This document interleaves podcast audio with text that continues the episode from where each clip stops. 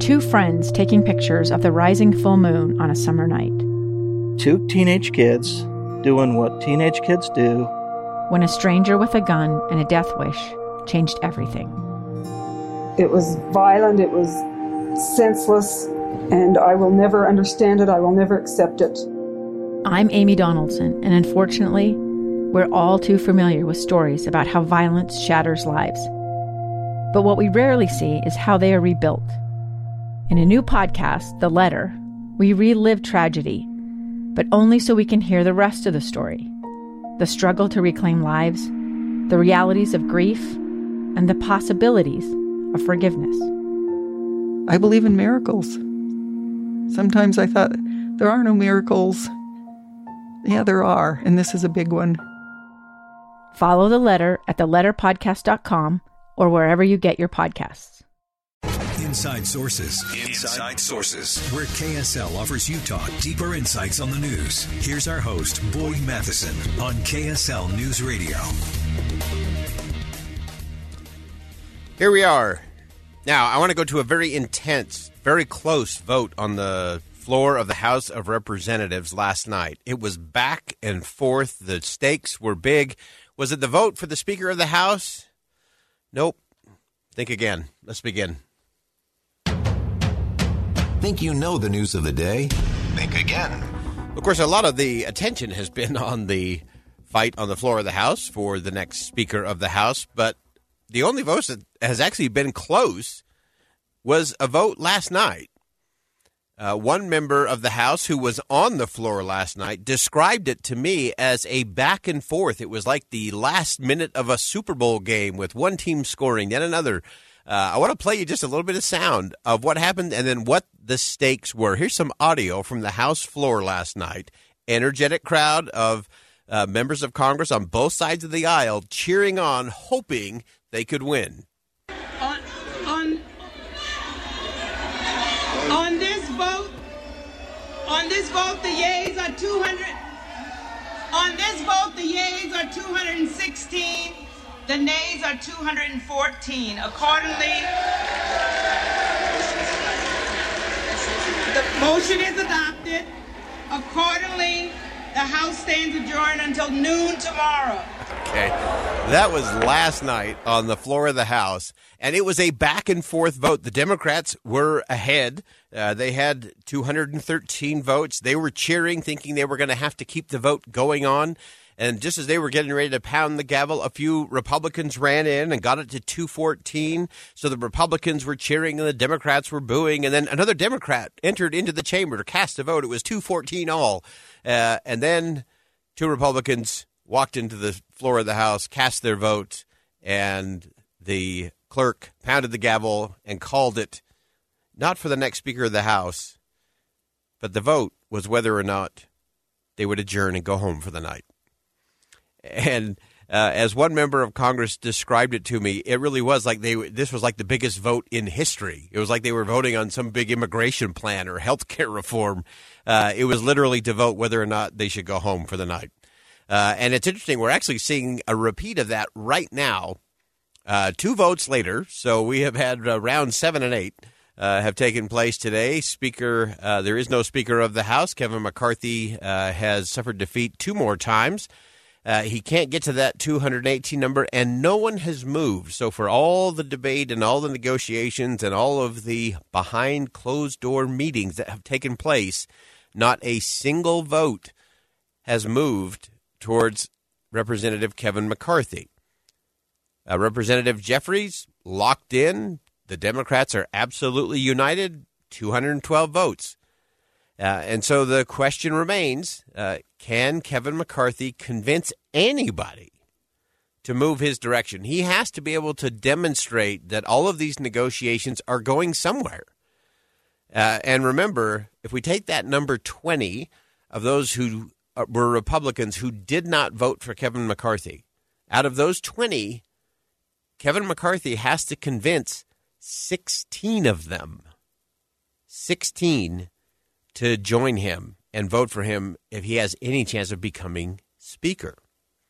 Uh, that be is becoming less and less likely of a scenario. Now, let me describe for you what's going on on the floor right now. They have just concluded.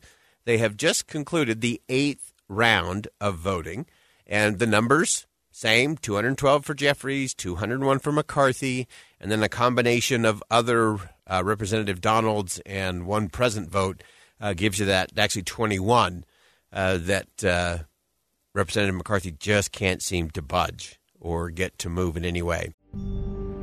A gun in the face. Then all of a sudden, they all kind of lined up. They pointed their guns at me. And this is the point where I thought, I'm going to die today. Started two years of horror for an American in Venezuela. They said, You need to give us your phone and get ready because you're coming with us. I'm Becky Bruce, and I spent a year researching and piecing together Josh and Tammy Holt's story about their ordeal in a notorious prison. That's when everything started to turn bad. We had another pound on the door. Boom, boom, boom. And there was the police once again. You can binge all of the episodes of Hope and Darkness on KSLPodcasts.com or wherever you get your podcasts.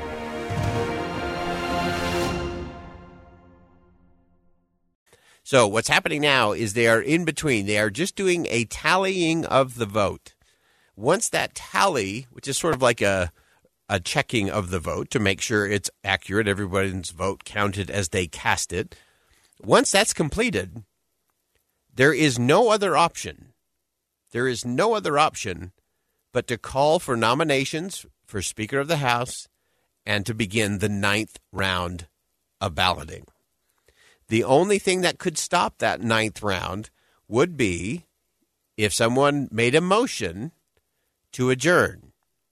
If someone makes that motion, there will be, I think it's a 12 minute vote. Uh, and this one they actually can do electronically. Uh, and it would have to be that majority would have to say, yeah, we're, we're done for the day.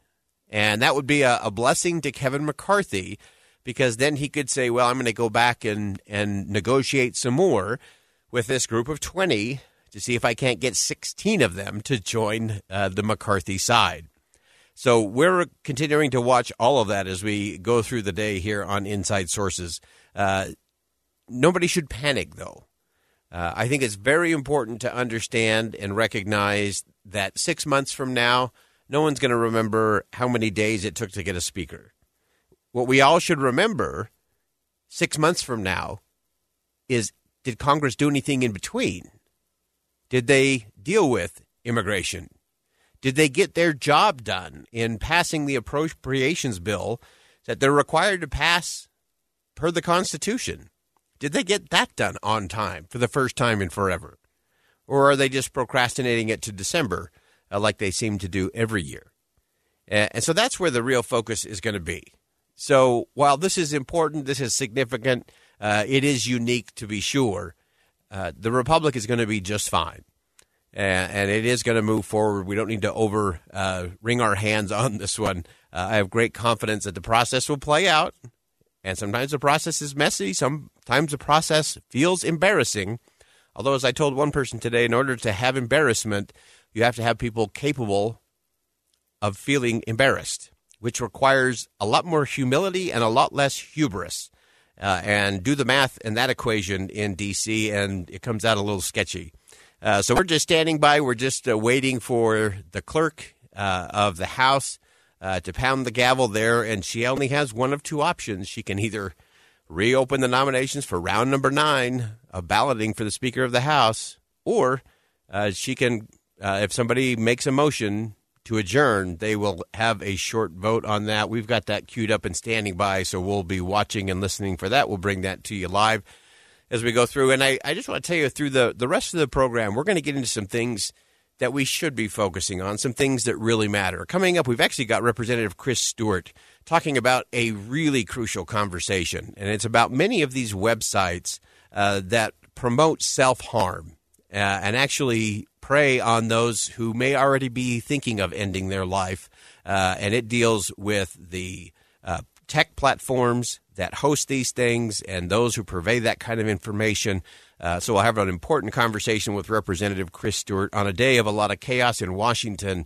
We'll talk about something that matters in terms of a bipartisan bill he's working on uh, to stop that. We're also going to play some of uh, Senator Ben Sasse's farewell speech, which uh, everybody should listen to. It'll give you great hope in the future uh, of our country and where we're actually going.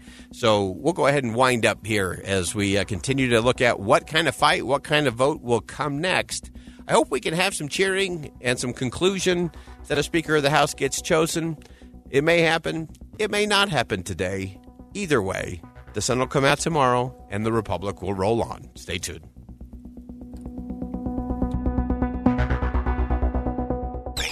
With Boyd Matheson on KSL News Radio. I'm Dave Cawley, investigative journalist and host of the podcast Cold. In October of 1985, a woman named Sheree Warren left work at a busy Salt Lake City office. To meet her estranged husband at a downtown auto dealership. She never made it home. Sheree's car surfaced weeks later in Las Vegas. In the parking lot of a hotel casino. No one knows how it got there. Strange. It was strange. Both Sheree's estranged husband and her boyfriend raised suspicion for investigators. I kind of thought that he might have done something. But no arrests were ever made. In Cold Season 3, we dig into double lives, make new connections in the case, and examine the difficulty raised by reasonable doubt. We want answers just as much as anyone else. They have creeps like that now, too, so nothing's changed. That's the new Cold Season 3 The Search for Sheree, now available anywhere you get your podcasts.